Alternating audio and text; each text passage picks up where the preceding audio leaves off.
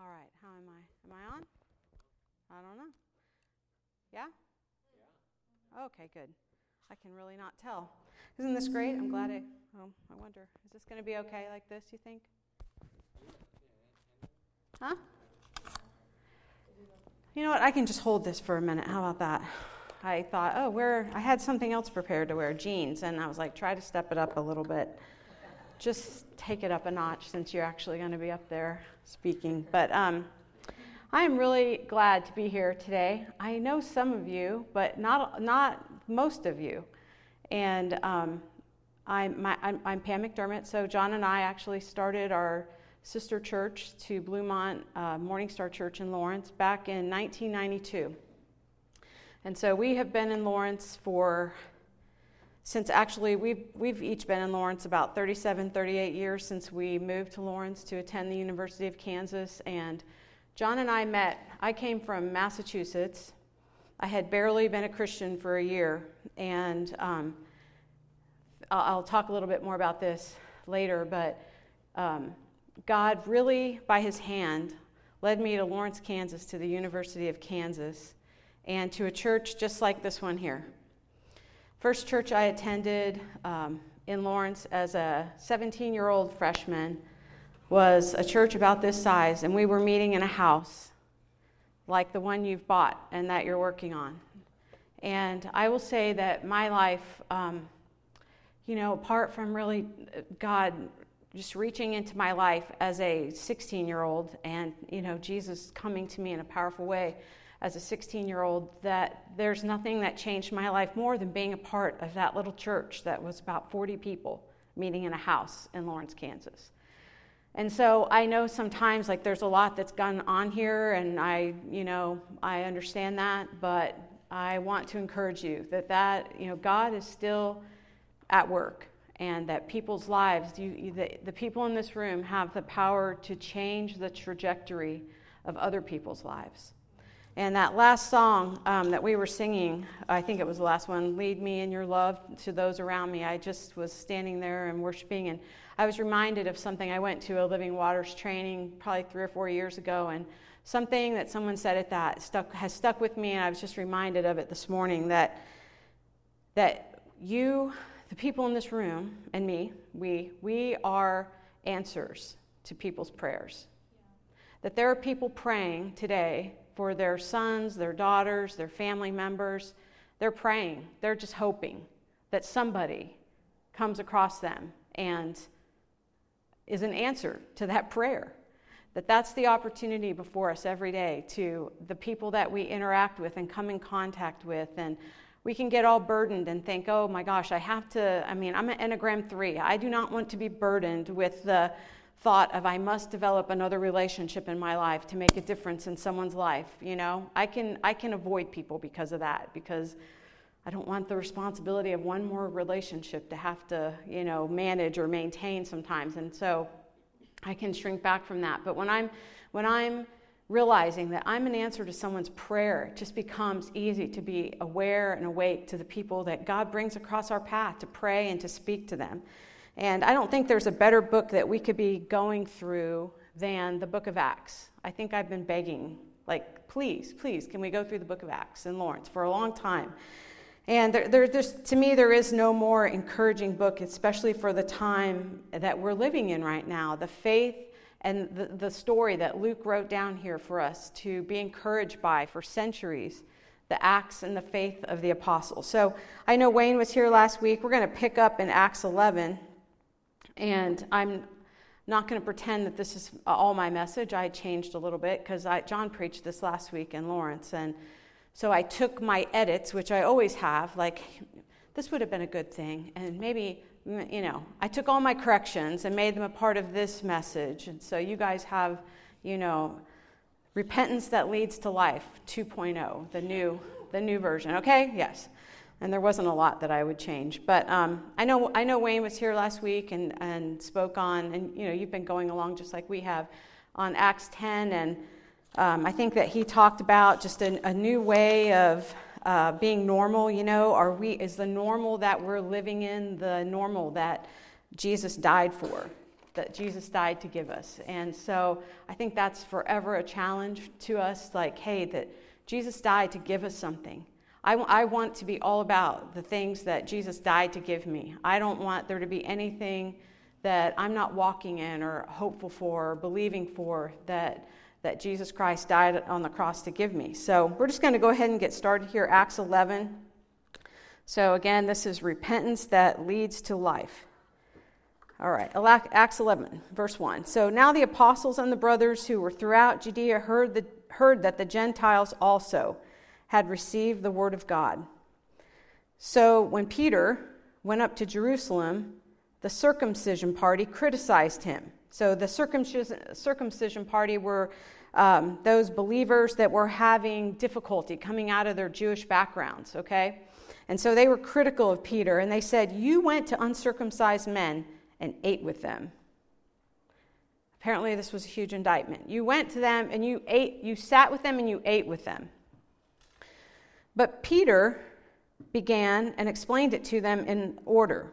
So he began to, you know, verses, so that's verse 3, and verses uh, like 4 through 14, Peter begins to tell them um, basically what had happened. You know, he was in Joppa staying there, and he had that vision, went into a trance, and happened three times that this linen sheet was let down and all these animals were there and the holy spirit you know the voice said to peter hey kill and eat and he you know peter was like no i could never i could never do that you know and and the voice said to him hey what, what i have made clean don't call common and um, so he had that vision and then immediately we there were the men from caesarea who were at the door um, they had been sent there by Cornelius. So an angel had appeared to Cornelius in another city and said, Hey, you're, I want you to go to Joppa and get this man Peter. So at the same time, these things are happening. And so Peter comes down, the men are at the door, and he understands that he should go with them. So we're going to pick that up in verse uh, 15. As I began to speak, the Holy Spirit fell on them just as on us at the beginning. And I remembered the word of the Lord, how he said, John baptized with water, but you will be baptized with the Holy Spirit. So, if then, so here's this clause that I was telling John, that reminded me of when I was a freshman at KU in 1983 and we had to take computer science. These if then clauses were just, I was kind of triggered by that whole if then in verse 17, like, I think I got a D in that class, in that computer science class. That that was legit computer stuff that I ended up majoring in French. So I was not about the, the computer science. So, but if then, so if, if God gave the same gift to them as he gave to us when we believed in the Lord Jesus, who is I that I could stand in God's way? So that whole idea that if, you know, if God gave this gift, okay, if if God is the one giving the gift, the realization that who, who am I to stand in the way?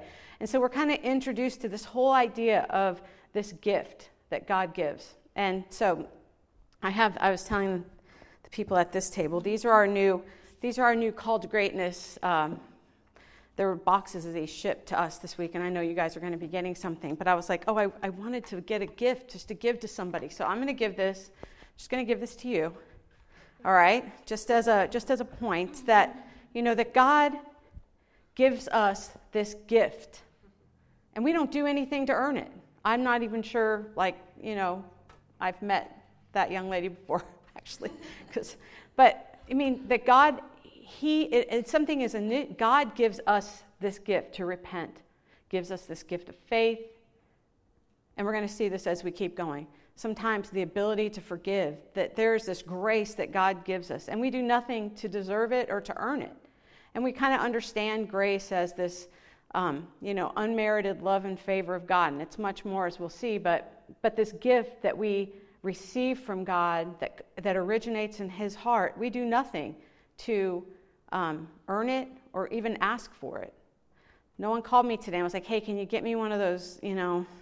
snatch me one of those new water bottles out of the office. I just snatched it, decided that I would do that. So, anyway, so that whole this whole idea of this, um, you know, this gift. So, verse 18, When they heard these things, they fell silent. So we're still talking about this circumcision party, right? That was kind of giving Peter some, throwing some questions at him. So when they heard these things, they fell silent. And then they glorified God, saying, Then to the Gentiles also, God has granted repentance that leads to life. So that's just we're going to kind of come back to some of these you know some of these same things, but God has granted repentance that leads to life. So we're going to now uh, go into Acts 11, 19 to 20. So it's kind of a little bit of a shift here going, you know, we'll meet back up. But now those who were scattered because of the persecution that arose over Stephen. So we remember Stephen back from like, I think chapter 8 or 9, where Stephen was the first martyr. He was stoned, and we remember that um, Saul, before his conversion, was present at Stephen's stoning, right?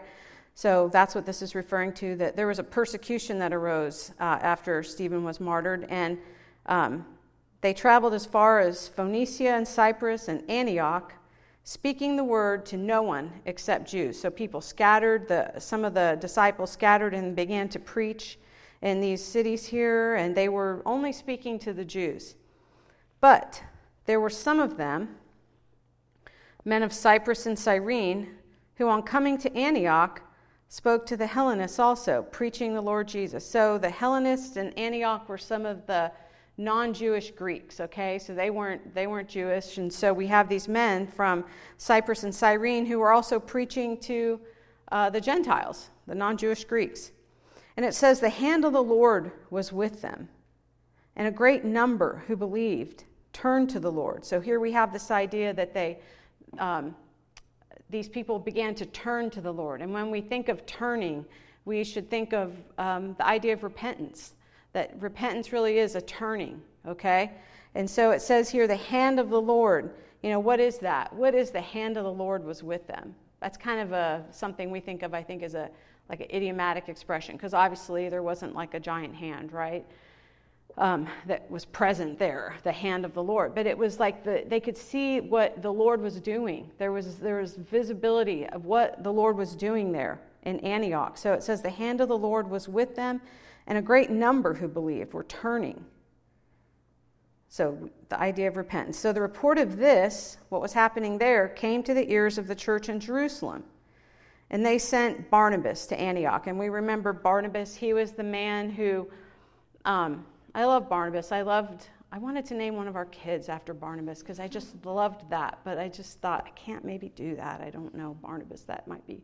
So, but I love Barnabas. He was the one who, um, when after, after Paul had his conversion experience, and, you know, he wanted to come and uh, meet the apostles. They were like, whoa. People weren't really excited about meeting Paul. They were very suspicious of him.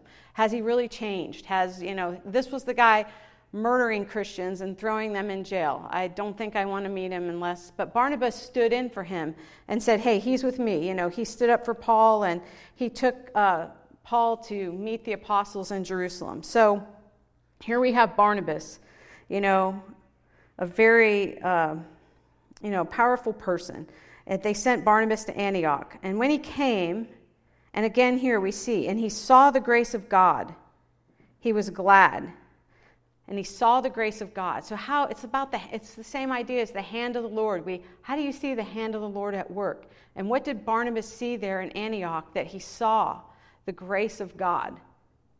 He saw it at work. And yet we kind of know what we would we've maybe had an experience like that where we see God's grace at work in someone's life or in a group of people because it's it is seeable. So he saw that um, and he was glad, and he exhorted them all to remain faithful to the Lord with steadfast purpose. So, how did he see that? What did he see? I just want to, I think what he saw was this group of people that, you know, of, of healing maybe, purpose, just the light that comes into a, a human being when they have been, um, the grace of God has impacted their life, when repentance has happened in their life. There's a newness of life, there's this freshness, there's you know, there's joy. There's something new that's birthed in, in, our human, in our humanness, you know, that God births in us through His grace, through repentance, through um, believing in faith. And that's what he was seeing. So he saw transformation and life, and he saw the transformation that leads to life. So, so he, uh, he exhorted them to remain faithful to the Lord with steadfast purpose, for he was a good man, full of the Holy Spirit and of faith. And to me, that just speaks to the simplicity of who Barnabas was. You know, he was a good man, he was full of the Holy Spirit, and he was full of faith. Those aren't, you know, he didn't, it doesn't say he had all these gifts or all the, you know, these are just these simple qualities that he had that enabled God to use him in a very powerful way in Antioch. And it says, a great many people were added to the Lord. And so Barnabas, he went to Tarsus to look for Saul. I thought that was funny because wherever those two cities are, he had to actually go. I mean, it's not like today where we could have maybe, you know, reached out on social media or a text or a quick phone call. He had to actually go to the city and look for him, find him. So some of us don't remember what it was like to have to make long distance phone calls and pay for those when you didn't.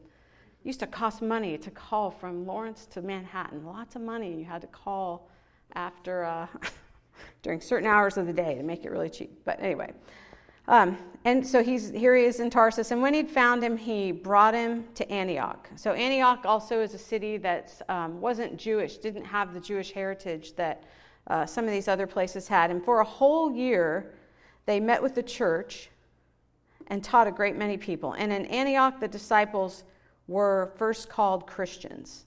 So that, that whole idea of, of being called a Christian was, um, you know, they saw the, the, the new church there, the believers doing the things that they had heard that Jesus did. Little Christs. The idea is that they were acting like these little Christs and proclaiming the gospel. And, you know, um, the, the idea that the gospel here is for everyone. So then the Gentiles also, God has, then to the Gentiles also, God has granted repentance that leads to life. So people come out of darkness by the hand of God, by the grace of God, and it's this interesting kind of organic way that that happens. Like sometimes we can get this idea that, you know, there's these steps and they have to be done in order. First, there has to be this, and then there has to be this, and then that. You know, it can't go the other way or it's invalid or something. We can get very opinionated about that. But, um, the the whole uh, we were John and I were actually just down a couple weeks ago. I was going to tell this story because John told it, and I I thought you know it was. Uh, very applicable to this, but we were down in Nashville just a few weeks ago. A good friend of mine who has been sick with brain cancer for the last six months. She and her husband Greg, my friend Suzanne and Greg Tipton, and Greg will actually be here this fall, and I believe he's coming over here to Manhattan too. To, but we've known Greg and Suzanne for more than 30 years and she was diagnosed uh, just like this past December with brain cancer, and she was close to 70, but you know, very healthy otherwise, and and um, passed away a, about a month ago now. So we were down this last uh, couple weeks ago in Nashville, and you know, we were with Greg, and um, we had you know, gosh, there were just so many. Just they had an event the night before her actual funeral with probably 275 people just sharing stories, and it was just an amazing beautiful time. But um, met a lot of Greg's family that I had never met before. And we got to talk with uh, John mostly, but um, talked with one of his brother, his older brother, Steve. And um, Steve was just telling, Steve's probably, he's got to be 65 or so, and he was uh, telling John, you know, just his story, his testimony, testimony of how he came to Jesus. And so this Steve is Greg's. So Greg's like my age, 55ish, and Steve's his older brother. Okay, stepbrother actually. So Steve's um, mother had been when he, he was an only child, you know, for several years, and his mom had had severe mental illness, and he and you know Steve's parents had a very um, you know, violent kind of marriage, a lot of just traumatic things that he was relaying to us. And at one point, you know, she had even stabbed uh, Steve's father with a knife. And so it was, you know, just that was very serious. And um, so they got a divorce, like in the early 19, 1961. And um, uh, Steve's dad actually got custody of him, which back then was just kind of unheard of. So, you know, his dad got custody of him. But throughout his childhood, like in the first seven years or the first um, 10 years of his life, I guess, he went to like seven different elementary schools. And so he was, you know, they kind of moved around. Sometimes his mom would actually come and like take him, kidnap him, basically and take him away. And Steve's dad, this happened a couple times where he'd have to go and find him and, you know, bring him back. So, you know, it was just a very traumatic, difficult thing. He went, like I said, seven different grade schools growing up. And then Steve's dad got remarried and uh, to a woman who had two kids, Greg, our friend Greg, and his brother Jeff. So I think Greg and Jeff were probably like four and five or five and six at that time. They were young. And um, so and you know so steve you know he was he was a teenager and just in his teenage years you know as things kind of became more settled into his teenage years he just got bitter he got angry began to think about you know his life and things that had happened and you know finally there had been this kind of time of what he felt like was this time of peace but then his mom married this you know woman with these two kids and eventually they had a, a daughter together too and so he just you know he was angry and um, began to uh, do what angry people do that don't know what else to do. They began to do drugs and began down this path of just making really, you know, poor decisions and, um, you know, turned to those kinds of things. And ultimately, when he was like uh, 17, his dad kicked him out of the house just because all, you know, the choices he was making were just so, you know, just not what things that are easy to live with. But during this time, he talked about how you know he was blaming everyone else. Just you know he was stuck just in that cycle of being a victim, you know, and blaming everyone else for all the choices he'd made as a result of you know this life that he had been dealt in a sense. But you know he says he became the ultimate victim you know, he just he refused to take any responsibility. Couldn't see where he was really responsible for any of the choices that he was making, and he only could see that other people were to, to blame. So, for a period of time, he was homeless and you know just going like partying partying partying drugs and you know one night um, he, ta- he told us how his he was with some people and had done all these drugs, and they basically thought he had died, maybe, and just kind of threw him out of the car on the side of the road and kind of left him for dead or left, you know, just left him there. And he had, he had clearly overdosed and, um, you know, was just left there. And so he told, he told the story. It was just so beautiful because this, I think, happened in Reno, wherever he, and several, maybe a couple hundred miles away, uh, at the same time, just in, in, on the east or the west coast, was the time of the Jesus People movement. And I don't know how many of you are, even know what the heck that is. You guys are so young. Okay, good, Suzanne. Good, you've heard of it on Wikipedia. no, but the Jesus. So uh, when I became a Christian in like 1982, like I was still hearing stories about the Jesus people and just at the Christian summer camp that I went to, you know, it was like all the things that kind of came out of the Jesus people, even new churches, new churches that were um, formed out of that, like the Calvary Chapel churches and on the West Coast. So a lot of things came out, but what what it was was a time of the Holy Spirit just impacting groups of young people on the West, and, and by the hundreds, they were like being water baptized in the Pacific Ocean. It's very similar to what we're reading about here in the book of Acts that the Holy Spirit, you know, God's Spirit was being poured out, His grace being poured out. This was after the 60s, you know, where, which we understand a time of just excessive drug use and, and those kinds of things. But those very people were coming to this faith in Jesus. And so, you know, so that, that was kind of this Jesus people revival was going on in the early to mid 70s. And so young people, like in mass numbers, like I said. So, this young man that picked him up on the side of the road. So a young man who had been impacted in that way and was, you know, driving by saw him there and basically picked him up, put him in the car and began just to share the gospel with him. The truth of the gospel and brought him into a community like like this, you know, a church community where there was a strong sense of community, um, of, of living, you know, like the book of Acts, like we, this is the way we are going to live. This is how God wants us to live. And so, just in that moment of sharing the gospel, the truth of what he had done, the, the weight of what he had been responsible for, um, the choices that he had made, you know, kind of came to him as the grace of God, like an, it, that helped him to see and understand just in a moment, you know, what, what his part was, but that God was there with him and wanted to change his life, all, all in this one moment. And it, he said that in a moment he turned to the Lord and his life was forever changed. Forever, just the, the first, the, just forever changed, never turned back. And, um, you know, I think that that, you know, like we said, the ability to repent, you know, the ability to be changed, to be transformed, is really a gift from God that doesn't originate with us. We think it does, we forget, you know, sometimes, but it's not something that originates in human beings' heart. They don't just sort of come like one day. I think I should, you know, but somehow the Holy Spirit, somehow God's presence has impacted their life or broken through and and shown us something that that makes us believe that I can change, something can be different. God can God can come into my life right now. And just, I, I, was reminded as I was reading that, of there's a verse in Hebrews 12 where it talks about Esau.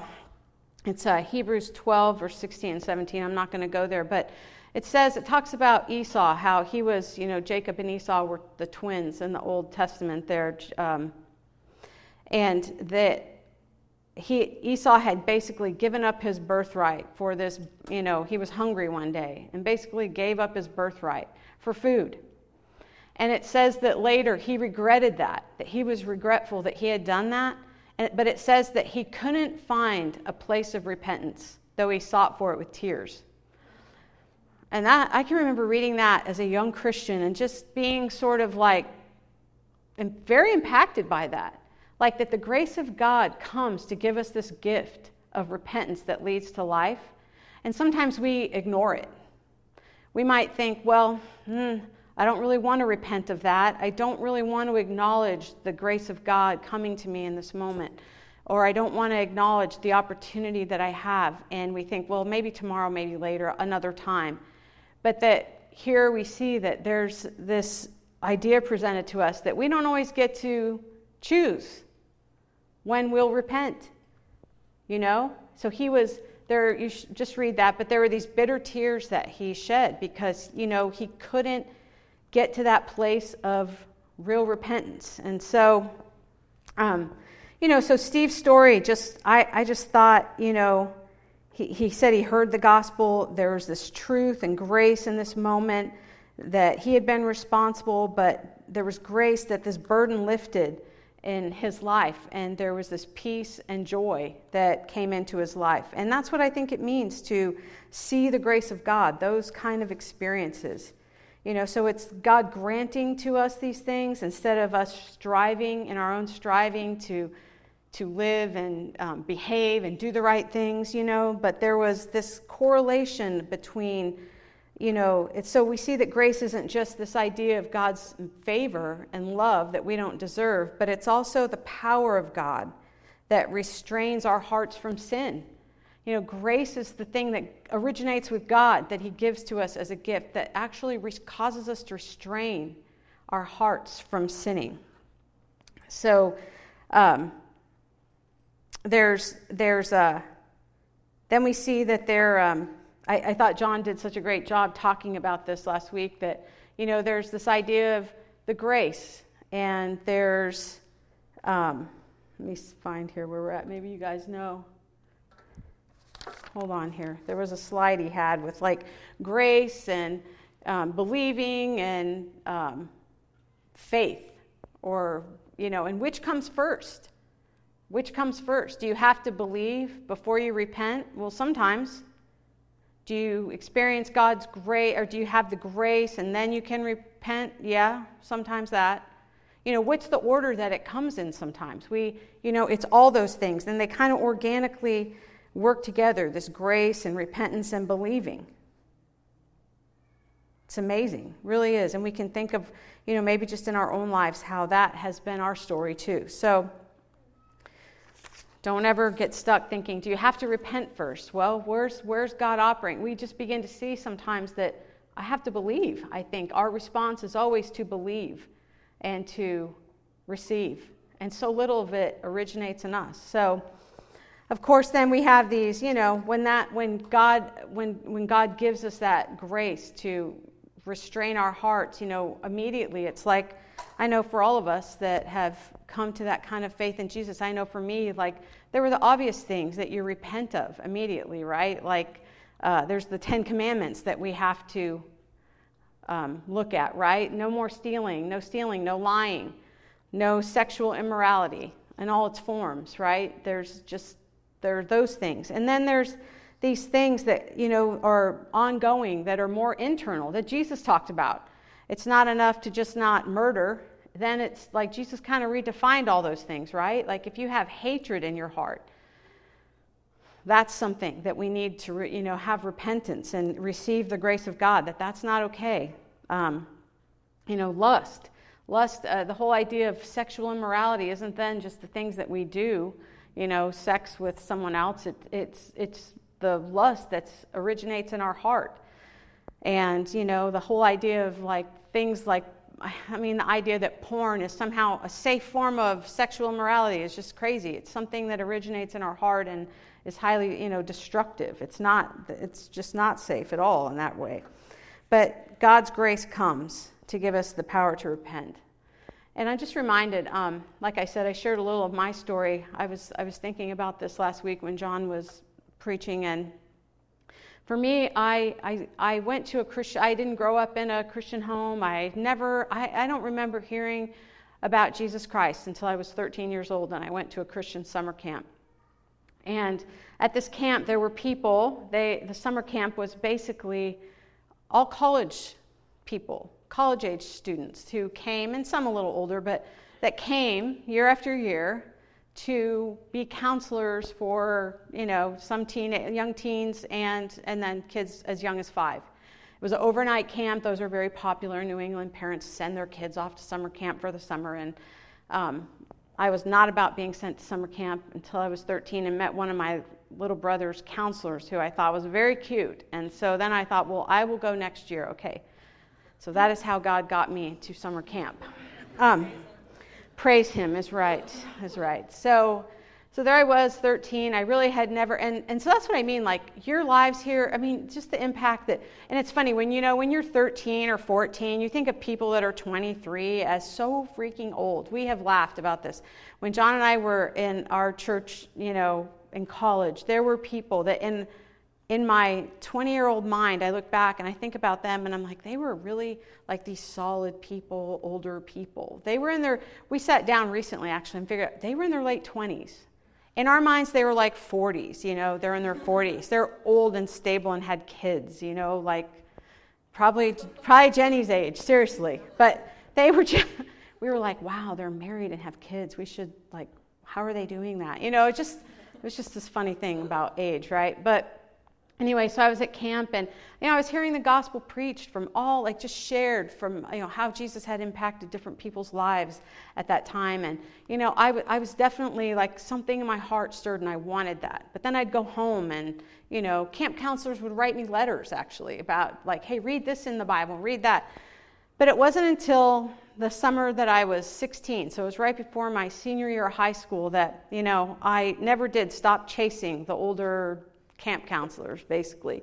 And so I was 16, and, um, you know, someone who had known me since that first year I had been at camp, Mike Matthias, basically one day looked at me and said, You know, I, I see what you're doing. I see the way you're living. I see this thing going on in you. And, you know, it's not, it's not good. And God wants to be a father to you. He basically just looked at me and said, Look, God God wants, He loves you and He wants to be a father to you, and that's the thing you're looking for. And all this other stuff, you know, that you're trying, that you're, that's what you're looking for, and that's why you're doing all these things. And literally, it was like this story. In a moment, the grace of God came to me, the truth came to me. And in my heart, I knew, I was like, oh, oh, that is true. I can't say that I broke down right there and then and was like, but that that was like something that, you know, and the next few weeks, over the next few weeks, I went home and I can still, I, I took a Bible with me and I began to read it because I was like, this is the only way I can know know who Jesus is. I have to begin to read the Bible and try to, you know, I was just wrestling with those things that I knew were true that He had said to me. And the faith came because for me, I was like, the faith came to trust Him to go on this like jesus i'm going to follow you. I'm not there were moments i didn't even know if god was real. There was just these things that came at me that is god real you know over the next year? And somehow like one thing after another like this faith journey for a year and praying about where to go to college landed me at the university of kansas. And like i said in a church about this size on the same mission that this church is about. And that's where my life really began to change. And so, you know, we we all hopefully have a story like that and and and that's just the beginning. That's just that was the first thing. I promise you 32 years of being married and having you know, five kids and having a job and being part of a community. I promise you, there have been times I've had to repent. I know it's hard to believe, Hema, that I have had to. But there, you know, that, that process of receiving God's grace and um, to the ability to repent and to see something different, receive truth, and to, it's just, an, you, you have to live that out in an ever increasing manner and in, in the deeper things in our life. And really, ultimately, I think it leads us to this place of, of abandoning our self interests for the purpose of God, for the mission of God, for the, you know, what is God about doing on the earth? You know, what is He about? You know, we set, we begin to set our eyes less and less on our interests and more and more on His which is his kingdom in this earth. And it just becomes less and less about us. Because honestly, living that way will be so good for you for such a long for such a long time. It will be it'll just work to your advantage. John talked about this. Like, you know, living your life in a way where you're not lying, stealing, or, you know, having sex and, you know, all that will make your life less complicated. It'll make your life better you know? But that's not where it begins and ends. It, it, continues to god continues to work in us until it really isn't about us anymore. It's about how god can use our lives here. And in a band you know we begin to come out you know it's not about like, like i said about our interests but his. So we begin to go on that mission of finding people and being a part of like what happened at antioch where God's Spirit was poured out. And there's people that God has for us to reach that are like Barnabas, they're like Saul, they're, you know, Peter, Mary Magdalene. There's, there's people like that. And um, God wants to use us to find those people. So, totally forgot that we're supposed to have questions. So, is that something we have to have here? We'll have questions. I'm going to come up with one right now. Something.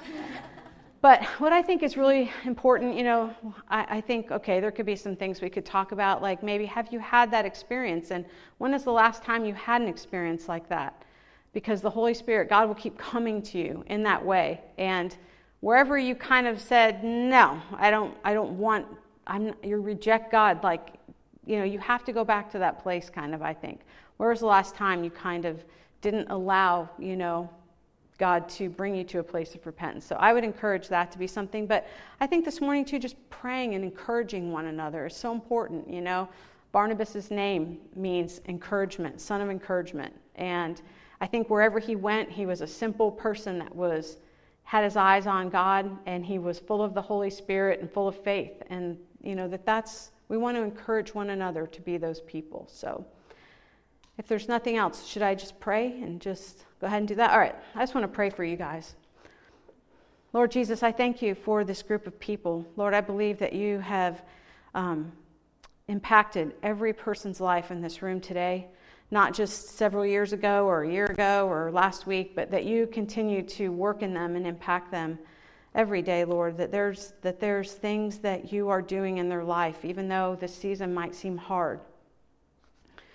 Lord, I just reminded that hard things are, that's kind of the point, that life is hard and that sometimes out of difficulties, Lord, you bring uh, clarity and um, a new vision and a, a fresh, fresh energy. You bring good things out of hard seasons in our life. And so hard seasons are kind of part of it and kind of the point because there you are in the middle of it. And Lord, I just pray for every person in this room, this church. God, I thank you for the call that you have on this church to reach this city, to reach this campus.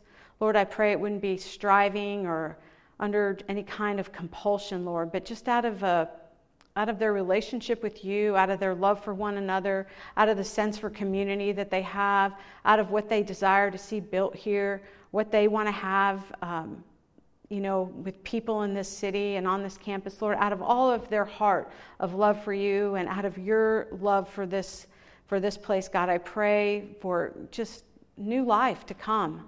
Pray that there would be just these divine appointments that are that we would be awakened to as we um, go about doing the things that we have to do during the week, God. And I just pray for faith, a spirit of faith and um, encouragement to come upon them individually and as a community. Thank you for them. In Jesus' name, amen.